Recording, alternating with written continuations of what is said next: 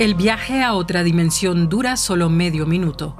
A 30 metros bajo tierra, el mundo subterráneo de Helsinki nos espera. Un laberinto de túneles y bóvedas diseñado para proteger a 900.000 personas de ataques con misiles, armas químicas y nucleares en caso de guerra. Pero eso no es todo. Bienvenidos a uno de los parques de juego favoritos de Helsinki para jóvenes y mayores. Cancha de hockey y gimnasio, cantina y aparcamiento, todo en uno. Algunos incluso celebran aquí su cumpleaños. Es algo cotidiano. Crecimos con este refugio antiaéreo. No lo consideramos algo fuera de lo normal, ni siquiera pensamos en ello. Toda Helsinki está llena de estos mundos subterráneos. Este búnker del barrio de Hakaniemi es uno de los más grandes de Helsinki. En su interior cabrían dos estadios de fútbol, dice Tommy Rask, de la Unidad de Protección contra Catástrofes. Sin embargo, en caso de guerra, el centro de ocio podría convertirse en un refugio antiaéreo, en un abrir y cerrar de ojos.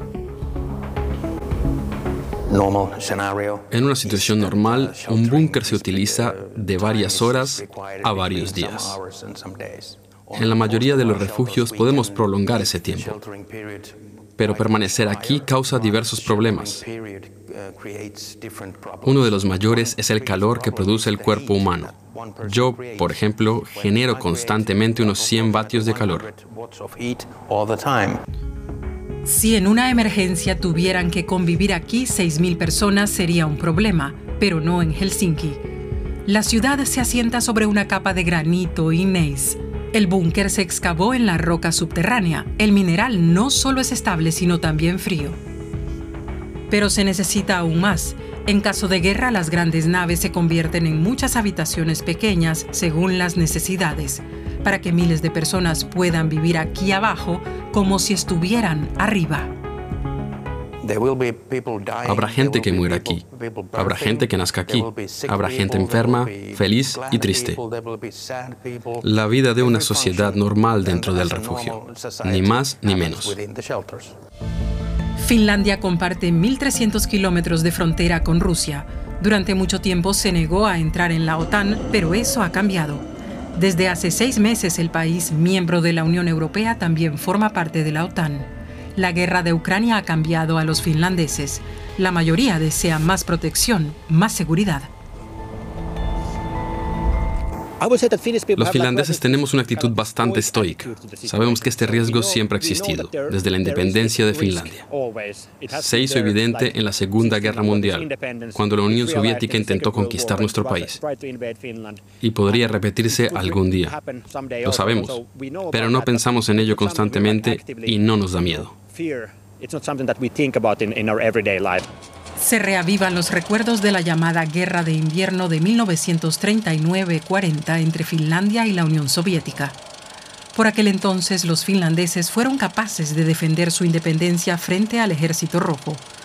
Sin embargo, tuvieron que pagar un alto precio y ceder una gran extensión de su territorio. Lo que pasó a la historia como la paz de Moscú marca un oscuro capítulo en las relaciones entre ambos países. Este monumento en el centro de Helsinki es un recuerdo de aquellos tiempos. Finlandia introdujo su primera ley de defensa civil durante la Guerra de Invierno. Hoy, todos los edificios públicos y las viviendas particulares a partir de cierto tamaño deben tener un refugio. También el metro. En total, Helsinki cuenta con más de 5.000 refugios antiaéreos con espacio para casi un millón de personas.